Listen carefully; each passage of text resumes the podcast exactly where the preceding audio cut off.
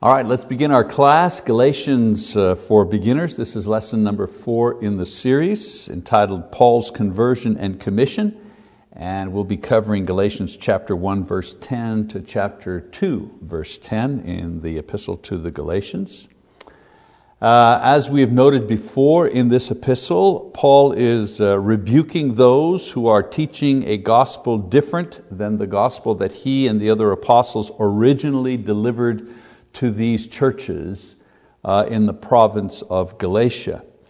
Um, uh, the people who had entered into these churches that were causing the problem uh, taught that the true gospel included not only faith in Jesus Christ and baptism as, uh, as an expression of that faith, but also full adherence to the Jewish law and custom fully uh, accepted in the rite of circumcision. And so these false teachers were accusing Paul of uh, toning down the demands of what they call the true gospel, which included circumcision in their view. Uh, that Paul was doing this in order to gain favor with Gentiles, in order to make the gospel more palatable to Gentiles. The argument, their argument was that in his zeal and ambition to build churches among the Gentiles, Paul had stripped the gospel of some of its uh, uh, uh, basic teachings. And they were contending that one of the teachings of the gospel was that a person had to be circumcised uh, before being uh, baptized. Uh, and they said that their teachings were in accord with what was actually taught in Jerusalem, the original church, the first church. That wasn't exactly the headquarters, but certainly it was a church that had a lot of influence, where the apostles were. That was their claim. We've got the true gospel. Okay?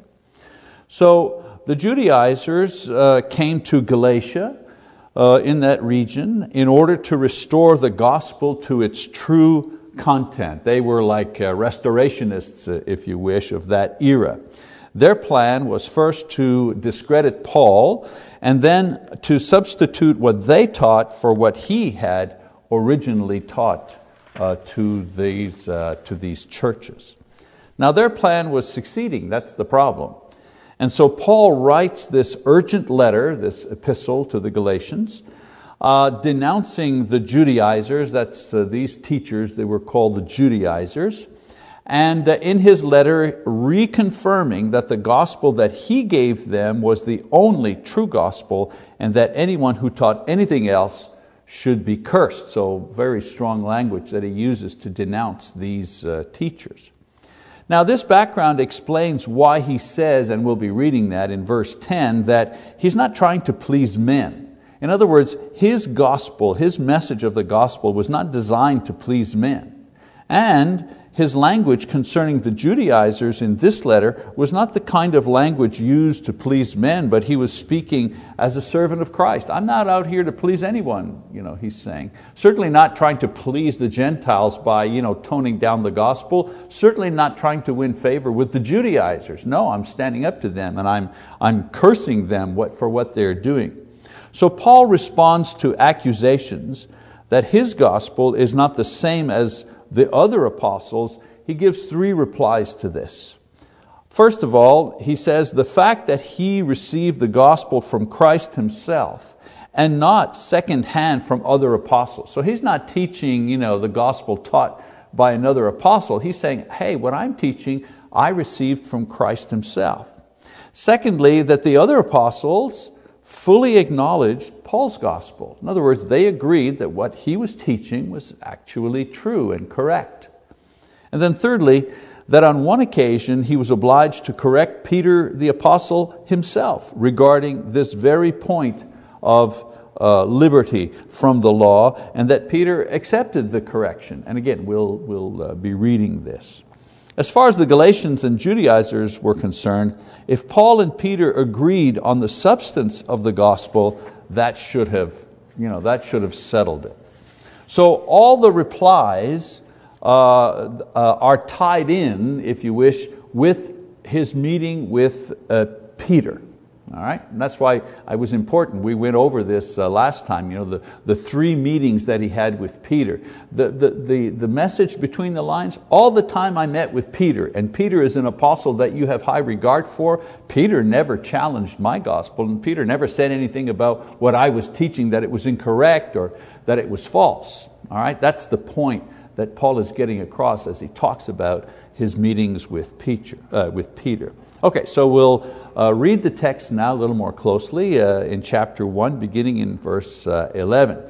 So, in here, Paul begins by explaining that the gospel that he preached to them was originally received by him from Jesus himself, and then later confirmed by Peter, Jesus' chosen apostle, at their first meeting in Jerusalem. So let's read chapter 1, verse 11 and 12. He says, For I would have you know, brethren, that the gospel which was preached by me is not according to man. For I neither received it from man, nor was I taught it, but I received it through a revelation of Jesus Christ. So here Paul refers to the gospel, you know, the content of the gospel, the response to the gospel that he originally preached to them was not taught to him by man, but came to him as a revelation from God Himself. Um, he knew about Jesus, I mean, Paul knew about Jesus because he was a Jew in Jerusalem and you couldn't avoid knowing about Jesus. Um, he met Jesus in a miraculous way on the road to Damascus. He obeyed Jesus just like everybody else by being baptized. And he received the ability to know and teach accurately all the things that Christ taught in the same way that the apostles did through the power of the Holy Spirit given to him by Christ.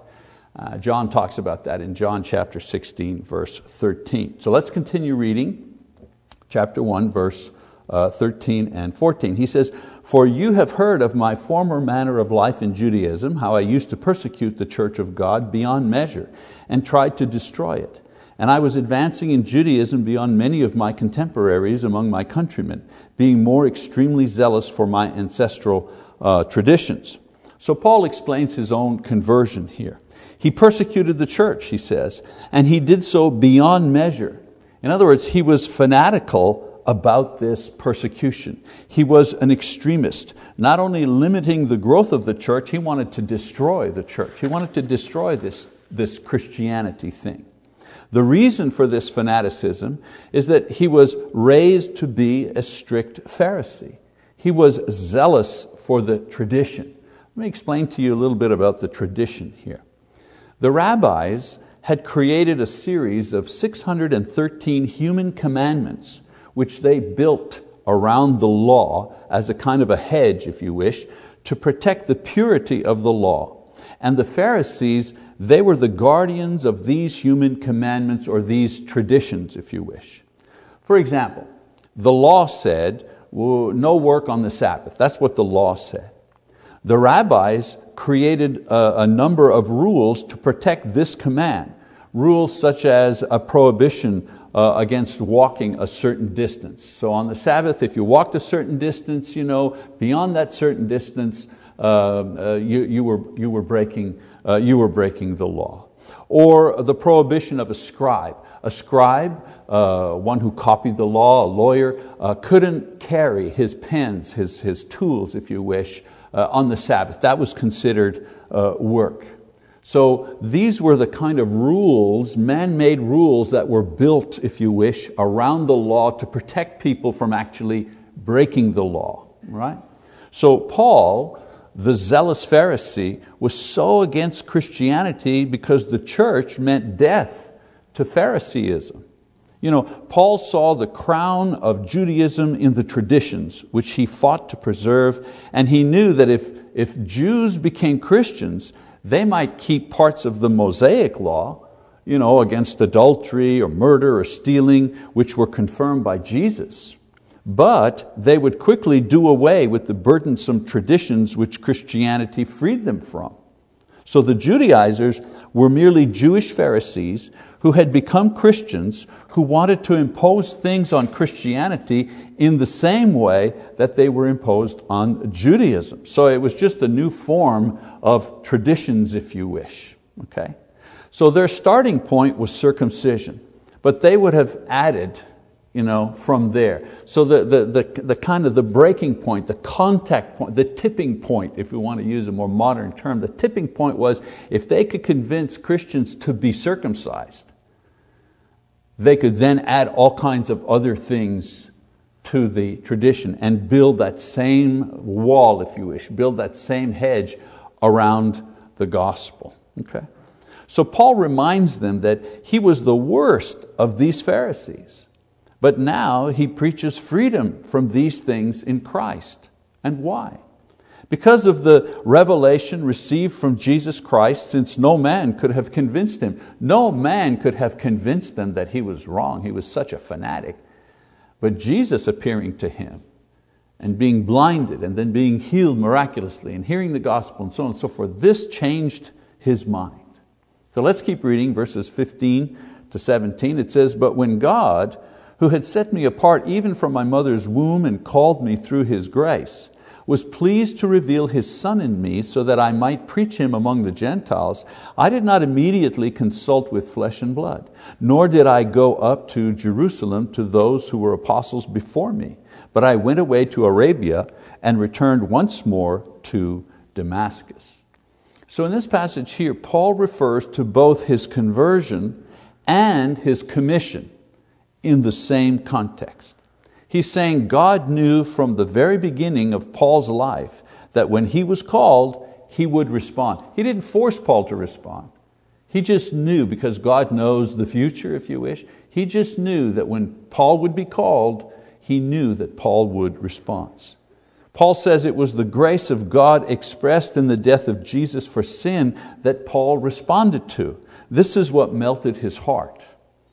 God's purpose for him was to demonstrate the living Christ in the dramatically changed life of Paul. What better way to reach out to the Gentiles than through the transformed life of a fanatical Jew who formerly despised Gentiles? I mean, he was fanatic about you know, destroying the church, but he despised Gentiles. So you can imagine converting the guy who who, who hates Christianity and wants to destroy it, and who also despises Gentiles. Imagine taking this guy, converting him, and sending him to the Gentiles to preach the gospel. So Paul says that when his, this transformation happened to him, he did not consult with the other apostles first, but rather went off to Arabia, to the desert, and then returned to Damascus for some time. And we know about that because last time, remember, we studied a bit of a chronological history of Paul's life and, and ministry. All right, let's keep reading, verse 18. He says, Then three years later I went up to Jerusalem. Three years later than what? Well, after he was converted, after he was in the desert, went back to his hometown, and so on and so forth. Three years later I went up to Jerusalem to become acquainted with Cephas and stayed with him 15 days.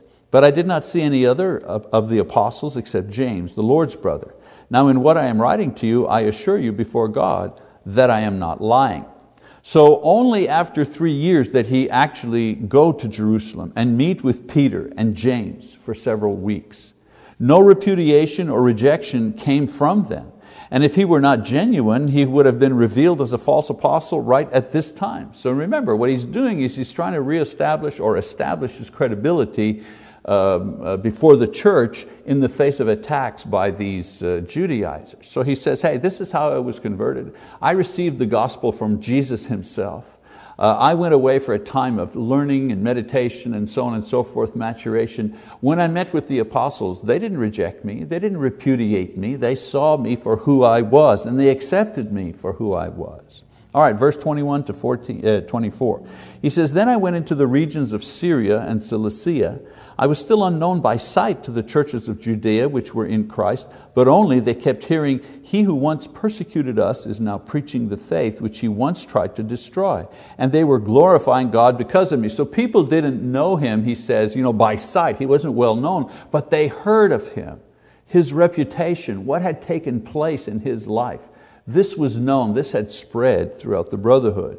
So he says, on the contrary, he went into the northern regions of Syria and Cilicia to preach, and other places kept hearing of his success in preaching the gospel in these areas.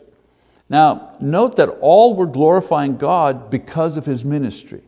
There was no disapproval by the apostles, and this is his point. From the very beginning, his gospel has not been rejected, but rather encouraged by Peter and the other apostles.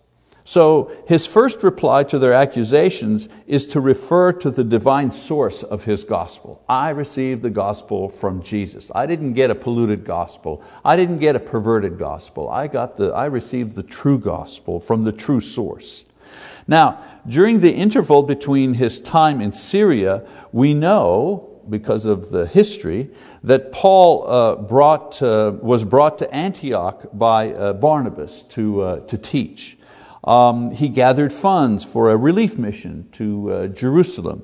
Uh, he returned with Barnabas and John Mark to the church in Antioch. And the church of Antioch, of course, was the jumping, jumping off place for the missionary journeys, but it was also a place where there were Jews and Gentiles who had converted to Christianity. And it was the first place where these two groups were merged into one body in one uh, congregation. And of course, as I say, uh, in Antioch, when they returned there with John Mark, uh, uh, they had their first, they left for their first missionary journey, and it was during this first missionary journey that these churches in Galatia uh, were established. So he reminds them a little bit of the history, uh, his history, and what took place in his life before he actually came to them to preach the gospel. So the Judaizers begin to uh, cause trouble in these and other churches with their false doctrines and attacks against Paul. Now, these events go by in a period, as I said, of 14 years. And now Paul finds himself back in Jerusalem with all of the apostles and the church. So we see what's happened, right? He's been converted, uh, he's had a vision, uh, he receives the gospel and his calling, uh, from God. Uh, he disappears for, uh, well, disappears the hard word, but he, you know, he goes into seclusion, into the desert. He goes back home. He's preaching in his region. Then he is involved in teaching in Antioch. Uh, he, he does uh, some benevolence work to Jerusalem. He meets with Peter. All these things are are, are, are happening. And, and then he goes on his first missionary journey, establishes these churches in Galatia, and then after that, the trouble begins. The Judaizers say, hey, wait a minute, what's going on here? You know, this guy's preaching things and uh, you know, uh, these, these people are not being circumcised. Uh, remember what I told you last time, right? The Judaizers, they wanted, they were Jews. The Messiah was a Jew. He was their Messiah. And they saw themselves losing influence in the church. Uh, they saw that their cultural heritage uh, did not matter as far as Christianity was concerned. If a Gentile could be a Christian, uh, without any relationship, without any reference to their cultural history, you know, their idea, well, just anybody can become a Christian. What? That's not right.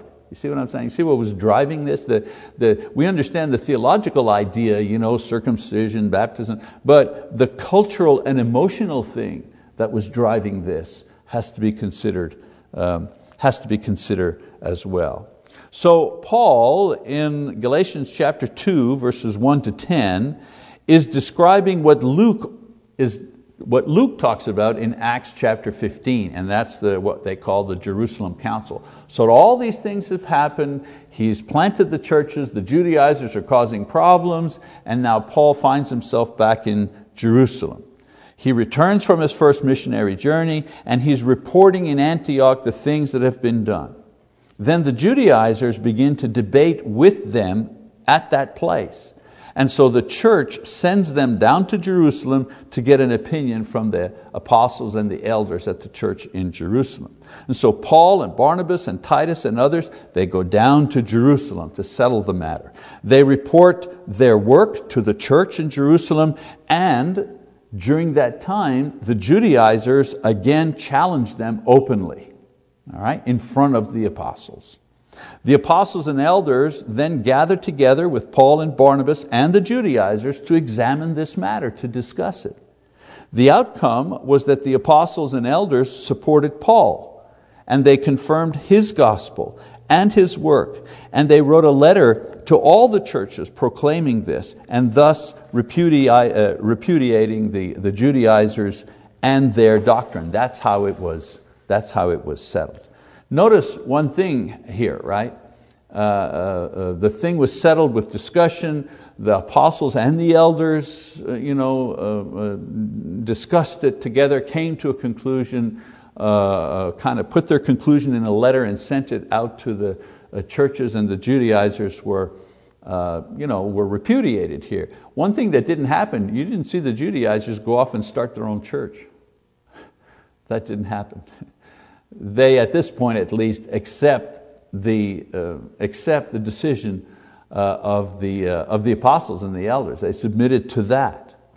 All right, so Paul is now commenting on these events that took place, and he comments on them in Galatians chapter 2, verses 1 to 10, as he tells this story to the Galatians. So let's go to chapter, um, let's see, chapter 2, uh, beginning in verse 1 and 2. He says, Then after an interval of 14 years, I went up again to Jerusalem with Barnabas, taking Titus along also. It was because of a revelation that I went up, and I submitted to them the gospel which I preached among the Gentiles, but I did so in private to those who were of reputation, for fear that I might be running or had run in vain.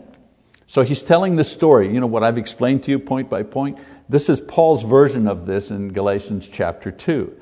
So he's guided by the Lord to go and lay his case before the other apostles.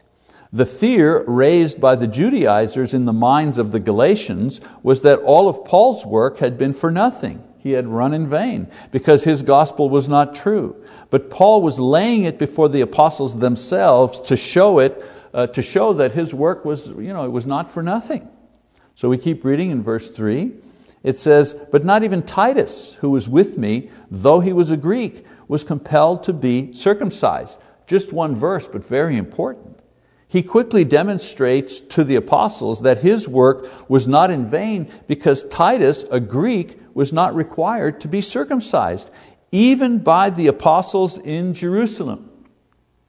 So if the Judaizers were correct, and if the apostles sided with them, then the first one to be circumcised on that day would have been Titus, because he was a, he was a Greek. This was proof positive that the Judaizers' claims were groundless. In verse 4 and 5 he continues, but it was because of the false brethren secretly brought in who had sneaked in to spy out our liberty which we have in Christ Jesus in order to bring us into bondage.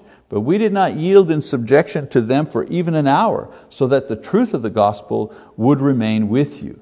So Paul did this, you know, report to the apostles. He did this because of the challenge of the Judaizers who wanted to restrict their freedom in Christ. They were the false brethren. Their purpose was to imprison the brethren with the law again. Paul did not give in to their demands so that they might remain free in Christ. You know, their demand was that Titus be circumcised as a test case for their position. And Paul refused, and he stood his ground. Because if Titus wasn't circumcised in Jerusalem, well, then nobody in Galatia would be circumcised either. That's the, that's the connection there. So Paul summarizes the outcome of the confrontation with the Judaizers and the meeting with the apostles and leaders in Jerusalem. In verse 6, he says, But from those who were of high reputation, what they were makes no difference to me. God shows no partiality. Well, those who were of reputation contributed nothing to me. Sometimes you read that and you think, well, that's awfully, sounds arrogant, but that, that's not arrogance. He's just reporting what took place. Those who were reported to be of high reputation in comparison to Paul by the Judaizers. See, you got to fill in the blanks there. They did not object to or add or subtract from the gospel that I presented. It wasn't Paul who was saying, I'm better than you, or it wasn't Peter that was saying, Oh, we're better than you, Paul. The apostles in Jerusalem are higher than you, Paul. That, that, that's what the Judaizers were saying. They were saying, well, you know, we're with the, we're with the headquarters you know, in Jerusalem and the apostles, and you know, they agree with us. You know, who's, this, who's this Paul guy? So Paul is responding. He says, Those who are of high reputation, that's not him who's saying that. According to the Judaizers, he says, you know, uh, who they are makes no difference to me. God shows no partiality. All the apostles are all the apostles. Well, those who are of reputation, he says, contributed nothing to me. He's not saying they didn't help me. They, no, they did not add to my message. They did not add to my gospel. They didn't see things the way the Judaizers did. See, Paul considered himself and the other apostles as equal in the Lord's service. It was the Judaizers who tried to elevate one against the other. In God's sight, God makes no partiality between brethren based on name or reputation, position, so on and so forth. The apostles didn't do this, Paul didn't do this, it was the Judaizers who were sowing you know, division. Isn't that how you, you create division? You tell one guy, oh, you know, you're great, you're up there, that guy, he's lower than you, and so on and so forth. You know, I'll follow you because you're, you're better than the other. That's how, you, that's how you create division in any organization, especially in the church.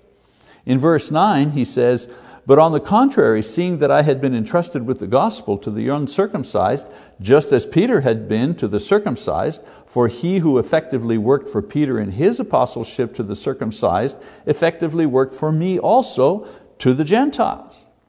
So Peter and James and John gave Paul and Barnabas the right hand of fellowship as a public witness of their solidarity of purpose and content of message. Isn't that what we do? You know, when we encourage people, if they want to place memberships, just a way of saying that, what are we doing? We're extending the right hand of fellowship. They're saying we're new in town or we're new in this area, we're Christians, we were you know, having fellowship with this other congregation, now we live here, we'd like to have fellowship with this congregation. We extend the hand of fellowship. We could say, uh, these brethren, Mr. and Mrs. Smith and their two kids, they extend the hand of fellowship to us, and we receive these brethren as our brethren as equal brothers and, and, and, sisters in Christ Jesus. And all of us under the oversight of our elders. That, that's what's happening you know, when people quote place membership. A little bit what, what Paul is saying here. You know, uh, the right, we receive the right hand of fellowship from the apostles. They recognized that Paul's apostleship and gospel had the very same source as their own.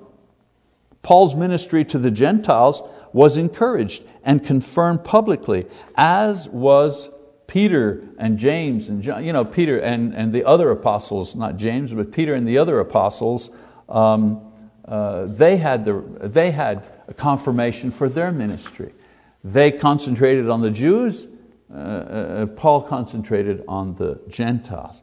And then in the final verse of our section today, uh, he says, And recognizing the grace that had been given to me, James and Cephas and John, who were reputed to be pillars, gave to me and Barnabas the right hand of fellowship, so that we might go to the Gentiles and they to the circumcised. So Paul is saying here that they even agreed to share the work among the poor with the, uh, with the churches. And in verse 10 we read, says, They only asked us to remember the poor, the very thing I also was eager to do. So not only did they give us the right hand of fellowship and accept us as you know, equal apostles with the same message, they even agreed to share the work among the poor within the churches. In this way, Paul demonstrates how his ministry and his message was confirmed by all the apostles and how the false gospel of the Judaizers had been rejected by the apostles in Jerusalem. All right, so this is how you know, he explains to the Galatians. Remember, no TV, no phone, no, you know, communication was very slow. So something, you know, you could go to a region and, and spread the word on something and you know, unless there's someone else there to refute it, it stays. It, it becomes, the, you know, it becomes the, the truth.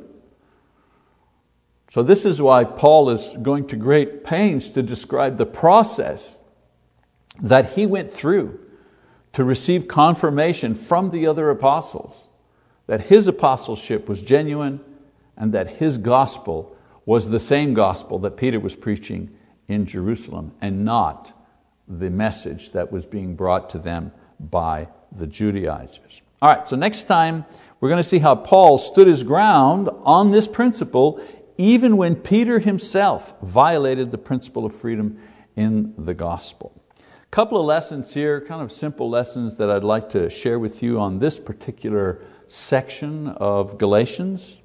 First one is, it's not, it's not who you know, it's what you preach. It's not who you know and who you are and how educated or how not educated you are. It's what you preach and teach that's important. God can raise up preachers from any race or social position and put the zeal of ministry into that person's heart. That's why, I mean, we're not in this situation now, right here in our congregation, but I tell churches, uh, I've had to preach for churches that were kind of you know, looking for ministers, if you wish, and I'd go in there and you know, kind of help out. This is why I tell churches looking for ministers, the most important qualification is knowledge of and faithfulness to and zeal for God's word. That's the number one qualification. A lot of times, you know, people will hire a preacher after only hearing one of his sermons. Well, you know, there's a thing among preachers that we know. You know, if you've been preaching for any, any, any amount of time, you know, you've got at least one good sermon in the file. There's got to be at least one that's good, right? Now, the best way to judge the preacher, the teacher, listen to his teaching, the content of his teaching. Extremely important. Extremely important for those who are like hiring a minister because once you've hired him, you plan to have that minister for many, many years. So it's worth taking the time to review his body of work. Not just to look for mistakes or things like that, but to see if he can go deep into the Word, uh, if he has a grasp, an understanding of God's Word, how to study it, how to share it, and certainly that he has a grasp of the gospel itself. Okay? So it's not who you know, it's what you preach. And then secondly, um, you can't grow as a church if we're more involved in arguing over the word than proclaiming it. You know, preaching is more important and fruitful than debating. We need to stay focused you know, on spreading the gospel and teaching what we know and are sure of than wasting time and energy debating and dividing over issues that don't affect salvation, don't affect our souls. You know, whether it's okay to clap or not to clap you know, when you're singing. Uh, certainly, you know, there, there are arguments for both sides of that issue, but I've seen churches divide over such things. That's insanity. A lot of times churches kind of you know, lose their way and they start, you know, their, all of their emotional and spiritual energy goes into debating these kind of issues. And the, the preaching of the gospel and the teaching in order to edify and build up the church, that just kind of goes by the wayside because it's more exciting to get into a fist fight over a particular issue. And I won't mention the issues, you know, you know, what, I'm, you know what I'm talking about. You know, Jesus said, go into all the world and do what? Well, go into all the world and preach the gospel to all creation. He didn't say go and debate the brethren at the lectureships, at the seminars.